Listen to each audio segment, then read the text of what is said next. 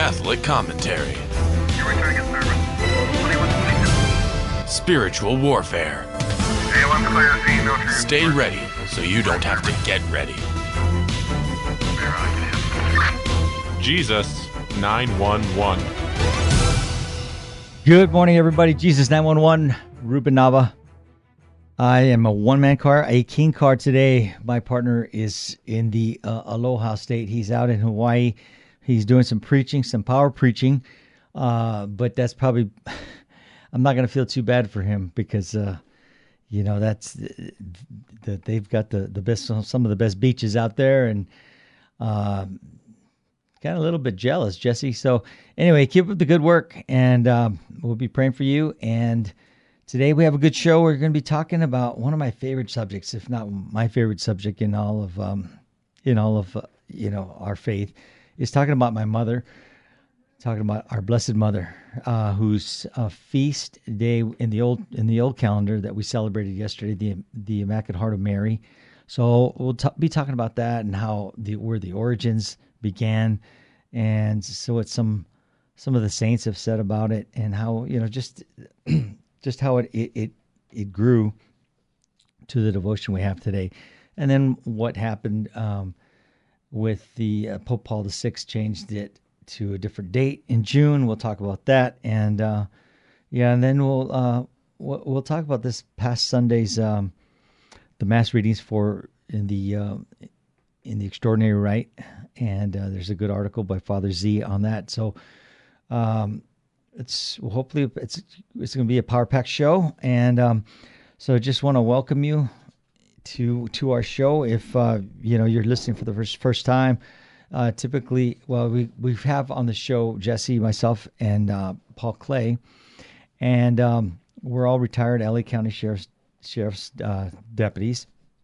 That's where I met Jesse uh, back in uh, the early '90s, and uh, you know we were much thinner then, and uh, had more hair, and it, it was uh, it was a blast to have uh, worked with him and and and seen him and in his uh, in his prime. But uh, you know, I knew back then that uh, that he, there was something special about him, about uh, you know what he he had a he had a calling, and he was talking to a lot of people, a lot of people about the faith, and I was one of them. Um, but uh, you know, when I talk to people about the faith, one of the first things I talk about is our mother, our blessed mother, because uh, you know, rather than see it as a division, I just see it as just showing them things they didn't know. And then I think if they did know the things about her, there's no way they would have that aversion to her or uh, or, or think that we worship her, because they're the ones who are missing out. Those who do not, uh, you know, refer to her as the Blessed Mother. You know, and the Gospel of Luke says, "All generations shall call me blessed." And uh, why are we the only ones that do that? You know, um, uh, yeah, I know there's some some higher uh, Protestant groups like uh, some Lutherans and Anglicans and and um, you know Orthodox brothers, but for the most part, you know the fundamentalists um, they uh, they have an uh, aversion to her, and it's it. I, I'd like to think in the Hispanic community because we are so uh, so t- in tune with our mothers, you know, uh, and many in the Hispanic community have a one man are le- are being led by the mother spiritually, um, and a lot of absent fathers. So, you know, our mothers are are really important to us. And and I've told the story myself. My mother has was the one who prayed me into back into the church. I, ne- well, I never left the church. I shouldn't say it that way, but uh, just you know to to help me um, get redirected to come back to to becoming a devout Catholic, and uh, it was her many rosaries. I, I'm convinced of that, and uh, her example was amazing for all of us children. So, what is the what is the the uh, the Immaculate Heart of Mary? What's that all about? You know, it's it's a it's a Catholic devotion, and the name used to refer to the Catholic uh, view of the interior life of Mary, Mother of Jesus, her joys, her sorrows, her virtues and hidden perfections, and above all, her virginal love of God the Father, her maternal love for her Son Jesus Christ, and her motherly and compassionate love for all mankind. Traditionally, the Immaculate Heart is depicted um, with pierced with, with seven swords or wounds in homage to her seven dolors or you know seven sorrows and of Mary and roses, usually two red and white, wrapped around the heart. Uh, occasionally, I'll see the uh, lilies on top for her virginal purity. Um, the veneration of the uh, heart of Mary is analogous to the veneration of the Sacred Heart of Jesus, because you can't have one without the other. You you know, m- they're inseparable. The Son and the Mother are inseparable. So there are, however, differences in the analogy, um, as the devotion to the heart of Jesus is especially directed to the divine heart, as overflowing with love for humanity. In the devotion to Mary, the attraction is the love of her heart for Jesus and for God. And the aim of the devo- devotion is to unite humankind to, to God through Mary's heart. And this process involves the ideas of consecration and reparation. A little history on on the on this. Uh, in chapter two, in scriptural history, I guess scriptural basis, in Luke's gospel, the evangelist he twice reports that Mary kept all things in her heart and that there she might ponder over them. That was uh, Luke two thirty five, and it recounts the prophecy of Simeon that her heart would be pierced with a sword, one of her seven sorrows. This image, the pierced heart, is is the most uh, popular representation of the Immaculate Heart. And in John's Gospel, um, further invited attention to Mary's heart with its depiction of Mary at the foot of uh, the cross at Jesus' crucifixion. And, you know, St. Augustine of Hippo, he said that Mary was not merely passive at the foot of the cross. He says, she, quote, quote, she cooperated through charity in the work of our redemption, end quote. So St. Augustine says that she was more blessed in having born Christ in her heart than having conceived him in the flesh. Pretty powerful. She so you know obviously there's only one kid that can conceive him in the flesh but we can also but we can conceive him in our hearts just like mary did and we try to imitate her. Um, some of the various saints that have a, a devotion uh, to her heart was in the middle ages it was saint anselm of canterbury and saint bernard of clairvaux. Um, it was practiced and developed by saints Matilde, Gertrude the Great, and the and Bridget of Sweden. Evidence is also discernible in the pious meditations on the Ave Maria and the Salve Regina, used attributed usually attributed to either Saint Anselm of Lucca or Saint Bernard. And then there was Saint Bernardine of uh, Siena in 1444, is sometimes called Doctor of the Heart of Mary, and from him the Church has borrowed the lessons of the Second Nocturne for the Feast of the Heart of Mary and Francis de Sales speaks of the of the perfection of his heart, of this heart, the model of love for God and dedicated to his Theotimus, which is Greek for honoring God. um, but it was it was Saint John Eudes, 1681, who propagated the devotion to make it public and to have a feast celebrated in honor of the Heart of Mary. First at Autun in 1648, and afterwards in a number of French dioceses he established several uh, religious societies interested in upholding and promoting the devotion, of which his large book, uh, uh, in it's in French here, but it, it basically is, it's called the Admirable Heart, published in 1681, resembles a summary of Saint John Eudes' efforts to secure the approval of an, of an office and a feast failed at Rome. So he was trying to get it, and it was it, it just didn't fly. The the Rome did not buy it. But notwithstanding this disappointment, the devotion to the Heart of Mary progressed. St. John Eudes began his devotional teachings with the Heart of Mary and then extended to the Sacred Heart of Jesus. However, it was only in 1805 that Pope Pius VII allowed a feast to honor the Immaculate Heart of Mary. So the two factors that that helped the rapid progress of the devotion uh, were the introduction of the miraculous medal by Catherine Labouré, St. Catherine Labouré in 1830, and the establishment at Notre Dame des Victoires, Paris, of the Archconfraternity of the Immaculate Heart of Mary, Refuge of Sinners. More than 4 million miraculous, miraculous medals were distributed throughout the world within four years. And in 1838, Desgenettes, the pastor of Notre Dame, des Victoires uh, organized the association in honor of the Holy and Immaculate Heart of Mary, which Pope Gregory XVI made a confraternity the same year. And in 1855, the Congregation of Rites approved the, the office and Mass for the Immaculate Heart. And in 1849, St. Anthony Marie, Mary Claret founded the Congregation of the Missionary Sons of the Immaculate Heart of Mary, commonly called the Claretians. Uh, then, as early as 1643, St. John Eudes, um, well, his followers observed uh, February 8th as the Feast of the Heart of Mary. And in 1799, Pius VI, then in captivity in Florence, granted the Bishop of Palermo the Feast of the Most Pure Heart of Mary for some of the churches in his diocese. And in 1805, Pope Pius VII made the new concession, thanks to which the feast was soon widely observed. Um, July 21st, 1855, the Congregation of Rites finally approved the office and Mass of the Most Pure Heart of Mary without, however, imposing them upon the Church. And then in more recent times, Pope Pius XII instituted the Feast of the Immaculate Heart of Mary in 1944 to be celebrated on the 22nd of August, coinciding with the traditional octave of the Assumption, which is, of we know, is a holy day of obligation on the 15th of August. In 1969, Pope Paul VI he moved the celebration. So we'll talk. We'll pick it up right there where, where Pope Paul the Sixth moves the, the celebration in the new calendar. So we'll be right back. To Jesus 911. We're talking about the Immaculate Heart of Mary. We'll change that dial. Be right back.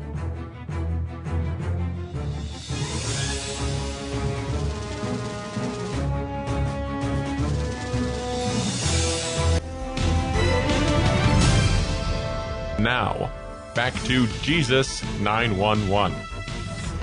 If this call is not an emergency, dial 888 526 2151. Jesus 911. Basically, Jesus help. We're in some deep, you know what, and uh, we we we need her. We need our Blessed Mother, and we need our our Lord to uh, to rescue us. And um, He did send us His mother for this very reason. And uh, I think more than ever, we we need to call upon her and uh, go back to the, you know, the all the uh, devotions we have to to her, especially the first uh, Saturday's devotion. Uh, so we were talking about uh, the dates of of when the feast was um, set up and um, and then what what date it was, and so it was by it was the Pius the twelfth on the twenty second uh, of August, and um, but then with the new mass and the new calendar, uh, Pope uh, Paul VI moved the celebration of the Immaculate Heart of Mary to to the Saturday immediately after the solemnity of the Sacred Heart of Jesus. So this means in practice that is now held on the third Saturday of Pentecost.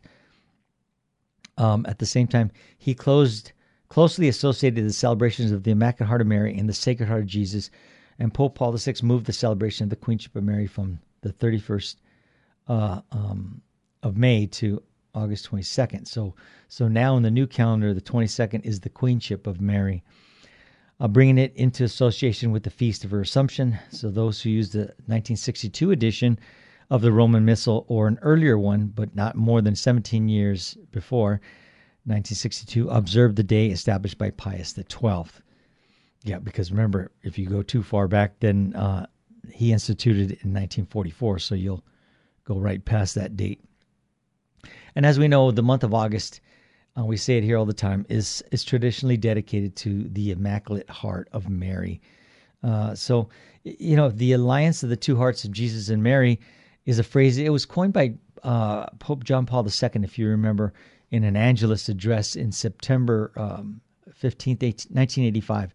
And it's based on links in Catholic devotions to the Sacred Heart and the Immaculate Heart of Mary. And uh, so they are definitely linked. And uh, in case of in, in the case of the Sacred Heart of Jesus, the emphasis is on God's love and mercy. In fact, that love and mercy is so intense that the symbol of the Sacred Heart is a human heart encircled with a crown of thorns, with a cross and radiating flames. This is how much Christ loves us. Marian devotion flows from Mary's privileged status, not only as the mother of God, but also as the first fruit of the grace poured out by Jesus sacrifice on the cross. She's the model Christian. She was the first Christian. Devotion to her Immaculate Heart not only calls upon her help, but provides a model for what our own hearts should look like. Nothing different. I mean, we've got to uh, we've got to get deeper, and just as our mother did, uh, our Blessed Mother did. And there's a, there's a lot of countries that have consecrated um, their country to the Immaculate Heart of Mary. Um, in uh, Portugal, it was consecrated in 1938. 1947 was uh, was Ottawa, the Archdiocese of Ottawa, consecrated Canada to her Immaculate Heart. Um, 1948, England and Wales were uh, consecrated to her, and um, also again in, in Westminster Cathedral in 2017. And um, 1959, Patrick O'Boyle of Washington, D.C., consecrated the United States to the, um, to the Immaculate Heart of Mary. The Philippines were consecrated in, in June of 2013, Ireland, August of 2013, Nigeria, October 2017. We also have Lithuania in 2018, Netherlands in 2017, Japan 1947. That makes sense, right? Japan was a they had a, a,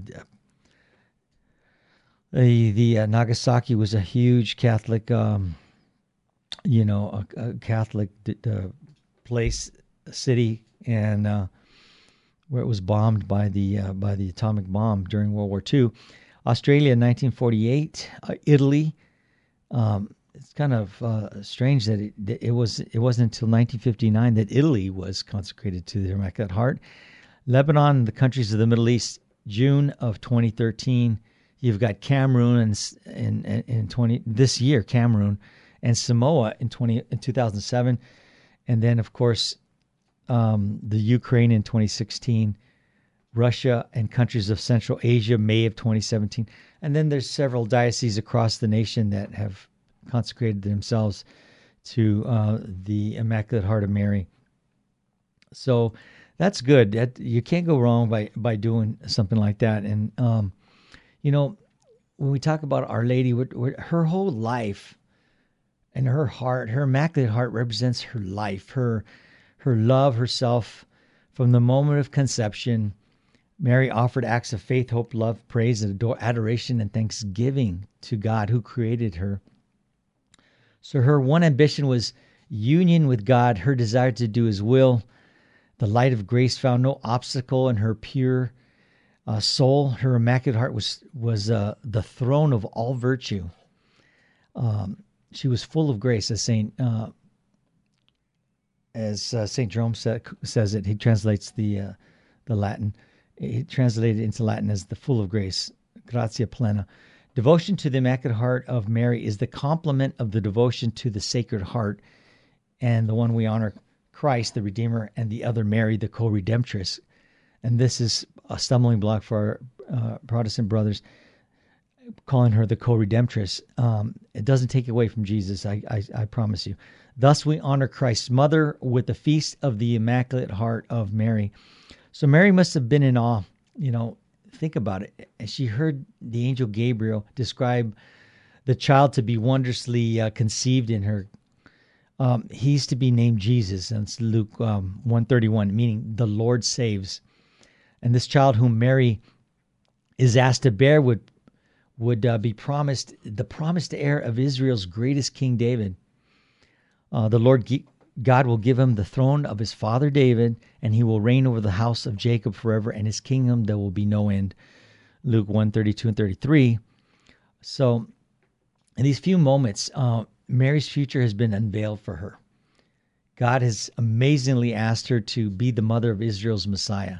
Could you imagine that? The uh, Jewish mothers were always praying that their daughter would be that that uh, that woman of uh, Genesis three fifteen, and uh, you know, and then when the day came, could you? You can't even fathom that you're going to be give birth to the Messiah. Saint Bernard of Clairvaux eloquently captures the sense of the anticipation as, as Gabriel awaited Mary's response in his homilies in praise of the Blessed Virgin Mary. Quote, Say the word and receive the word. Give yours and conceive God's. Breathe one fleeting word and embrace the everlasting word. Blessed Virgin, open your heart to faith, your lips to consent, and your womb to your Creator. Behold, the long desired of all nations is standing at the door and knocking. That's from his uh, book Homilies, uh, chapter chapter uh, four, verse uh, eight, or or yeah. Although she understands little of what this would mean for her, Mary gives her wholehearted and unreserved assent. And as we all know, she said, "Behold, I am the handmaid of the Lord. Let it be." Let it be to me, or let it be done to me according to your word. Uh, Luke 138. So, but her consent is not cheap. It's not ill conceived. Uh, it's not ill considered. Um, she was a young woman of Israel, steeped in knowledge of the prophetic promises God had made to His people, and uh, full of eager longing to see them fulfilled. She held God's word and His promises in reverence, and based on her life on them. So, though she's bewildered and unsure of the implications of the angel's message, her yes to God rises out of faith in him and his wisdom and goodness. She takes God at his word and trusts him totally to fulfill it in her and to care for her as she gives herself over to him. She has an unerring conviction that God will honor and meet her consent with grace, help, and protection, supplying her with all that she needs to carry it out.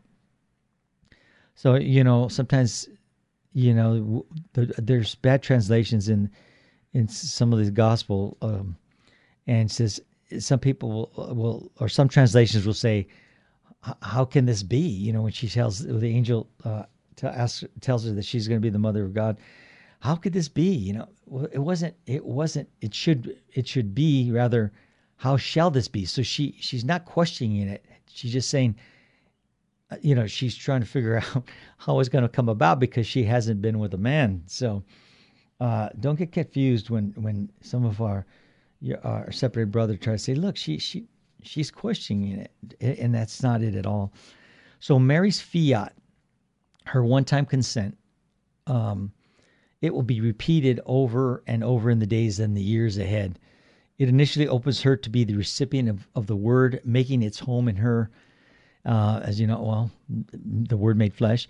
Mary will literally bear the word of God in the flesh, then she will be borne up by it. Her steady, steady pondering of the word and her constant affirmation of it, repeatedly ascending to God's promises and purposes, will carry her forward to in, in unwavering faith and obedience.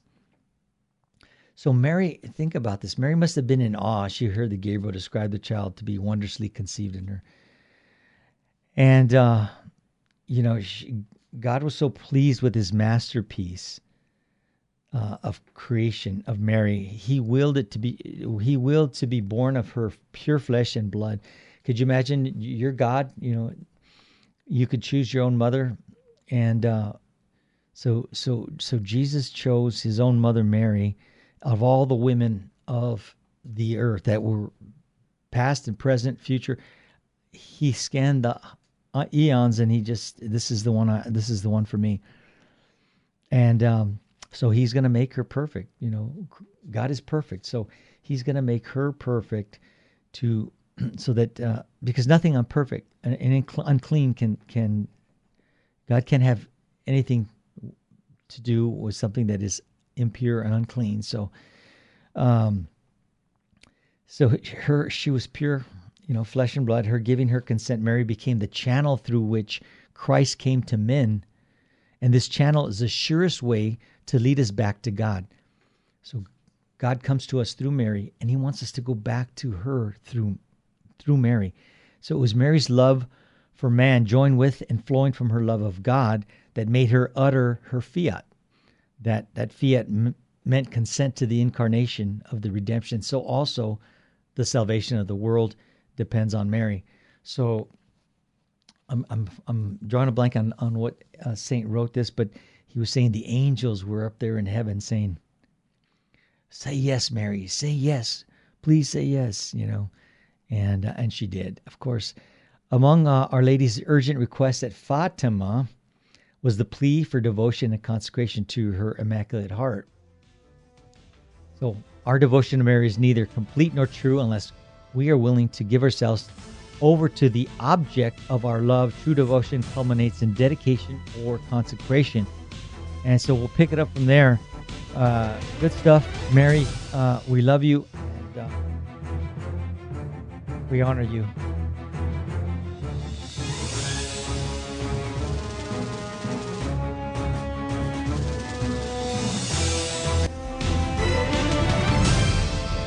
Now, back to Jesus 911. If this call is not an emergency, dial 888 526 2151. If you stay ready, you don't have to get ready, and uh, you can't go wrong by staying close to the Blessed Mother. And uh, she will always lead you to her Son. Okay, so um, and we're talking about the Feast of the Immaculate Heart of Mary. If you're just joining us, and um, and you know where it uh, it came from, uh, its origins, history, and uh, we're kind of just kind of giving some reflections on it now.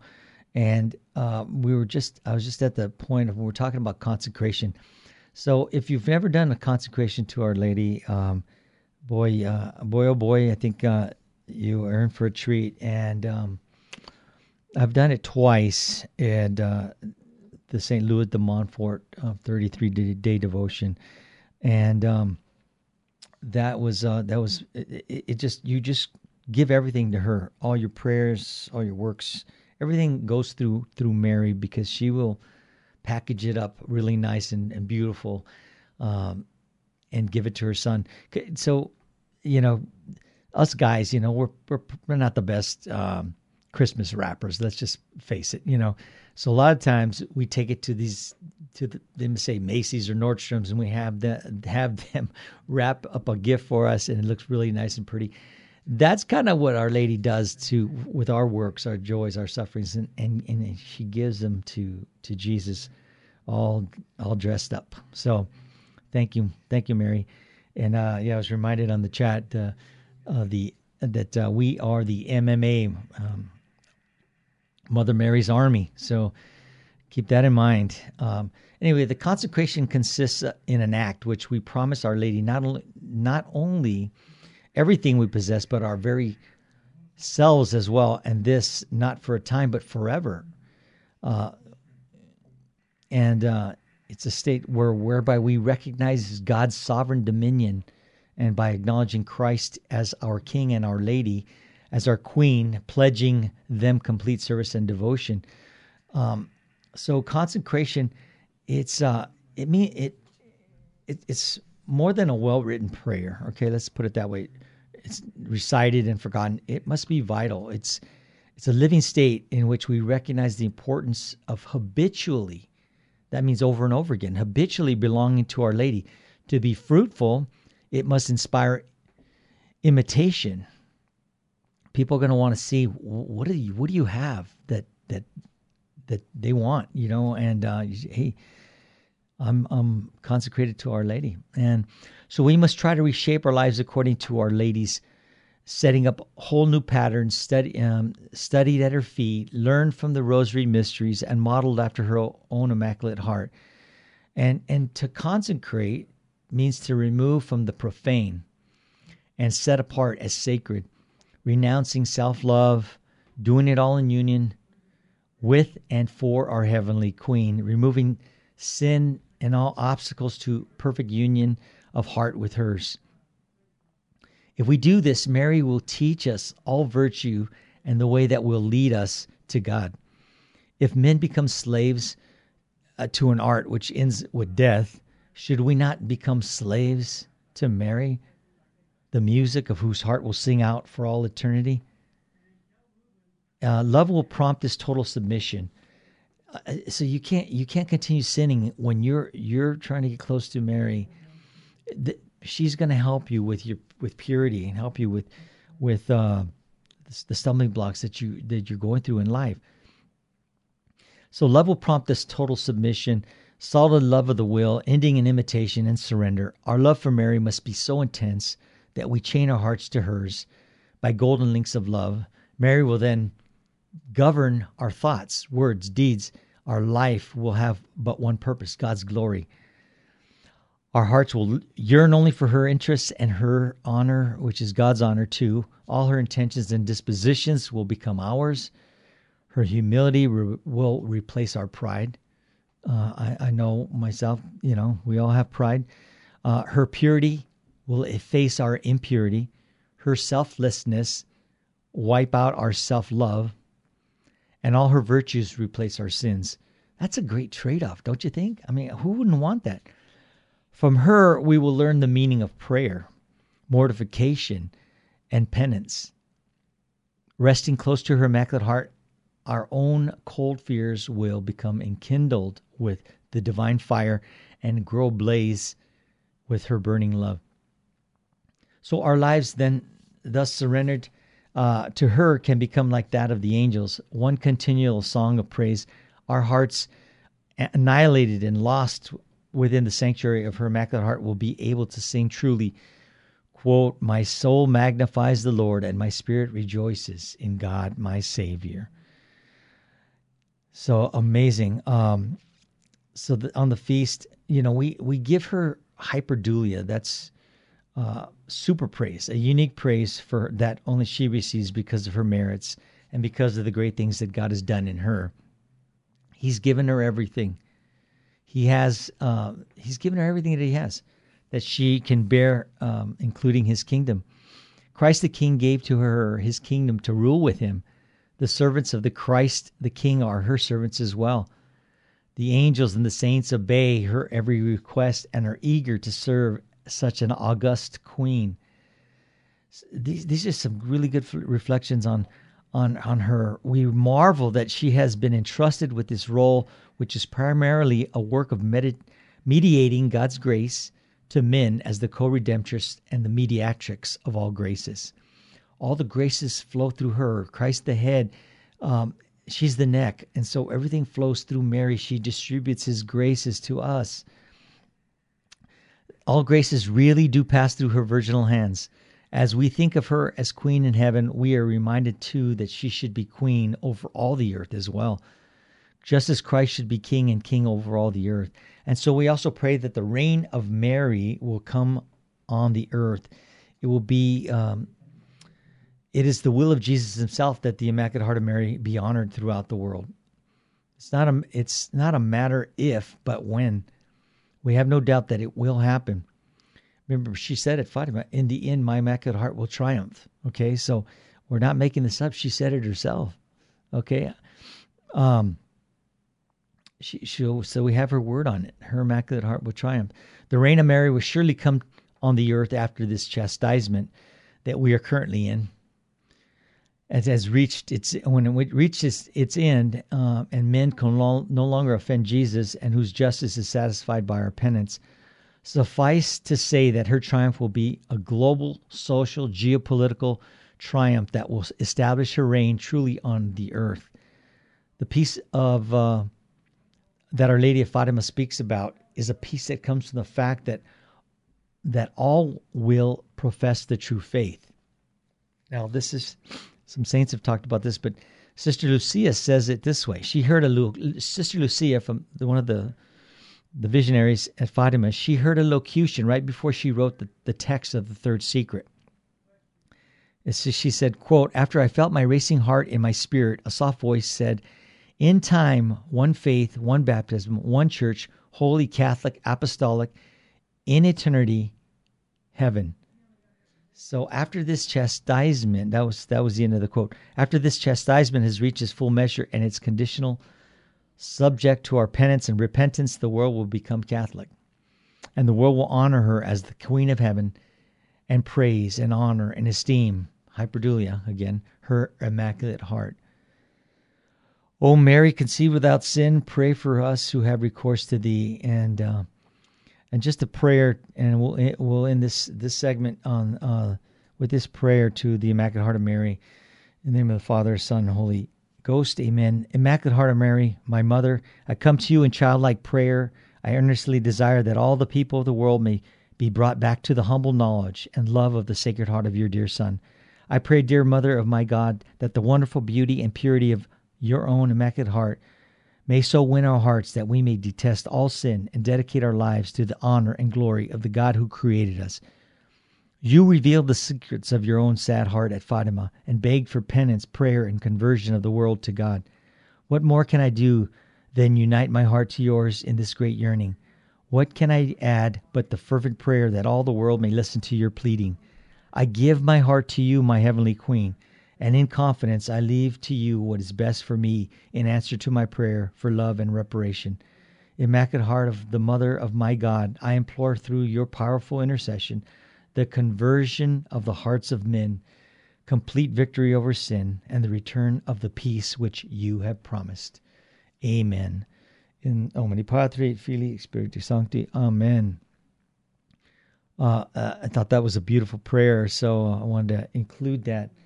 And uh, so, yeah, just in conclusion, uh, with with our our mother, remember if you're not praying her rosary, you're not on the team. That's the minimum you could do. Uh, okay, so uh, moving on to this past Sunday's gospel, um, and this is in the extraordinary form, and Father Z in 1 Peter 5, he wrote a good article and um, and it was it's in the, the, extraordinary right. you know, it was the um, or I should say the traditional rite. The 11th Sunday after Pentecost, it concerns the miraculous healing of the man's deafness and inability to talk. And um, St. Gregory of Nazianzus in, in 390 says that half of all vices may be charged to the account of the tongue. It would be better for persons to have no tongue and to be unable to talk from their birth, for then they would be miserable only for this life, whereas owing to the sins of their tongue, they plunge themselves into eternal damnation. Talk not inconsiderately, but bear in mind that you have to give an account of every idle word you speak. And uh, boy, that's that is so true. I mean, I'm I'm guilty of it. You know, stub my toe. I mean, I, I don't even want to tell you what comes out sometimes, and I, am I'm, I'm embarrassed to say and uh, ashamed. Um, so, how many sins could be avoided if we just would bridle our tongues, or rather, sheath them?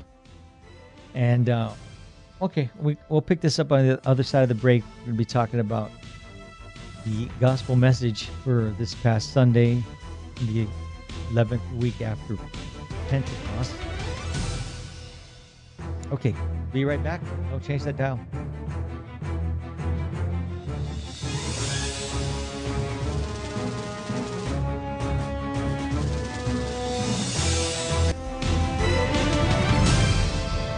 Now, back to Jesus 911.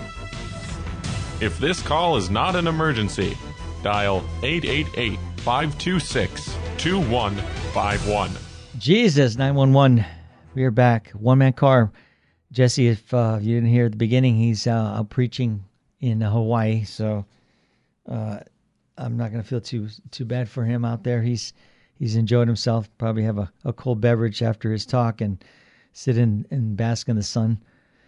And uh, so I think that's that'd be good for him because of all the uh, medical um, problems he was going through. So he'd be able to enjoy himself, him and uh, Anita. So we're talking about um, this. Uh, it was an article by Father Z in uh, one Peter five, um, and, and, he was just talking about the the Sunday readings um, at Mass, and, and and it had to do with bridling your tongue. And in his article, he quotes a uh, um, a 17th century Protestant preacher named Thomas Brooks. Uh, he said, Our tongues can be likened to three fatal weapons a razor, a sword, and an arrow. The tongue slashes reputations, wounds deeply, and can strike from afar. By our speech, we reveal our inner selves to others. So Brooks says this Quote, when the pump goes, you may quickly know whether the water that is in the fountain or well be clear or muddy, sweet or stinking. And when the clapper strikes, you may soon guess of what metal the bell is made of. And so by men's tongues, you may easily guess what is in their hearts. This is pretty deep. If the tongue be vile, the heart is so. If the tongue be bloody, the heart is so. If the tongue be adulterous, the heart is so. If the tongue be malicious, the heart is so. If the tongue be covetous, the heart is so. And if the tongue be cruel, the heart is so. And men's minds are made known by their mouths. If the mouth be bad, the mind is not good. It, he that is rotten in his talk is commonly rotten in the heart. Of all the members of the body, there is none so serviceable to Satan as an evil tongue. Wow, that was good. With that in mind, you know, St. Francis de Sales wrote, I wish I had buttons on both on both hands, which I should be obliged to unfasten when I had an occasion to write, for I should then gain more time to reflect and to consider.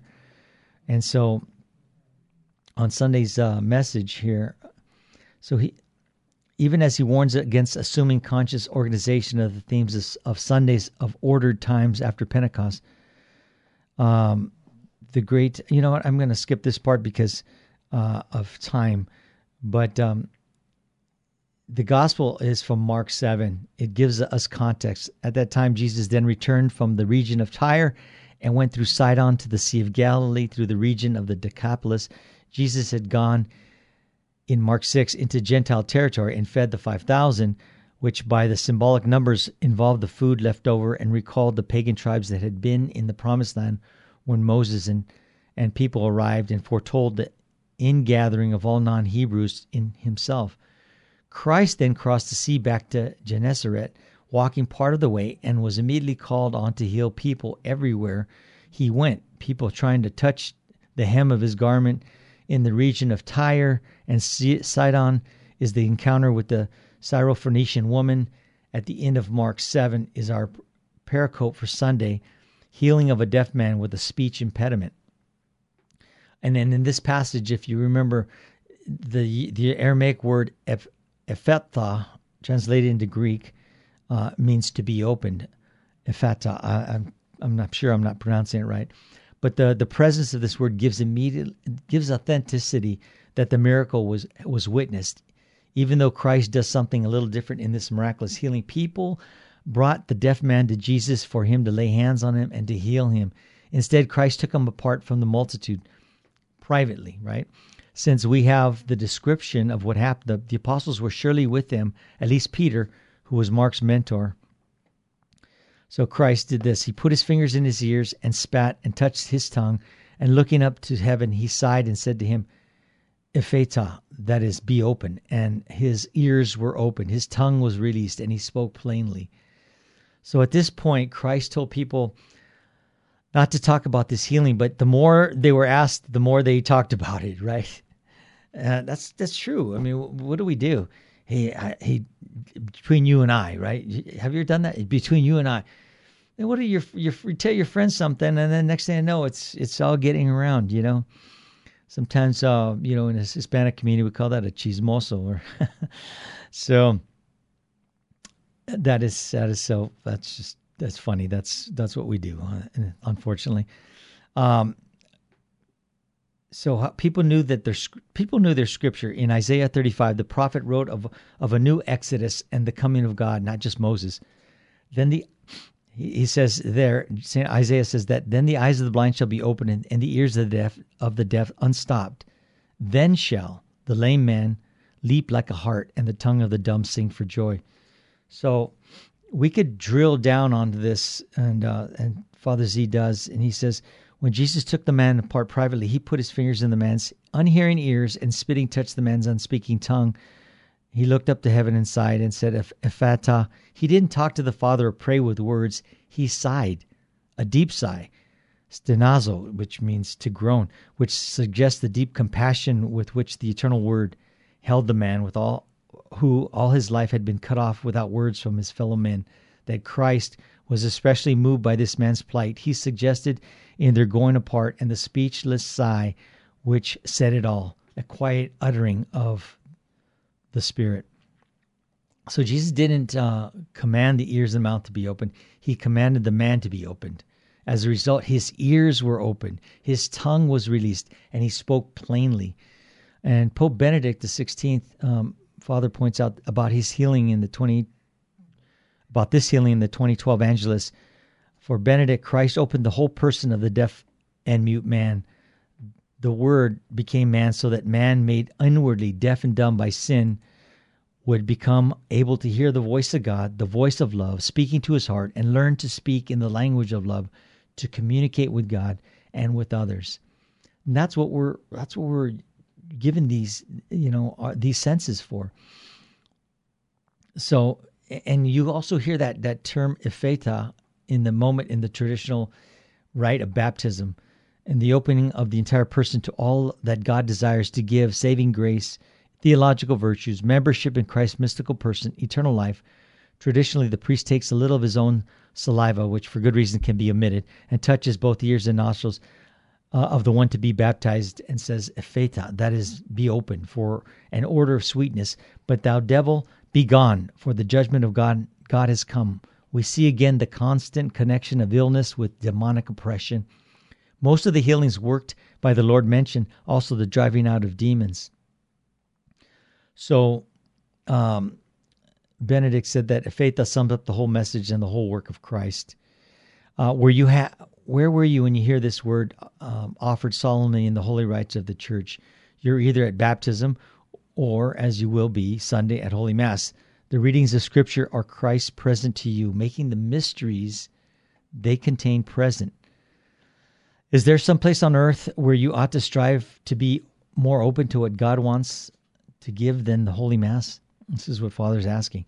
To take part at Holy Mass with truly full conscious and active participation, consider what it is to watch carefully, listen attentively, how much effort really goes into both of the means of active receptivity once you are opened up.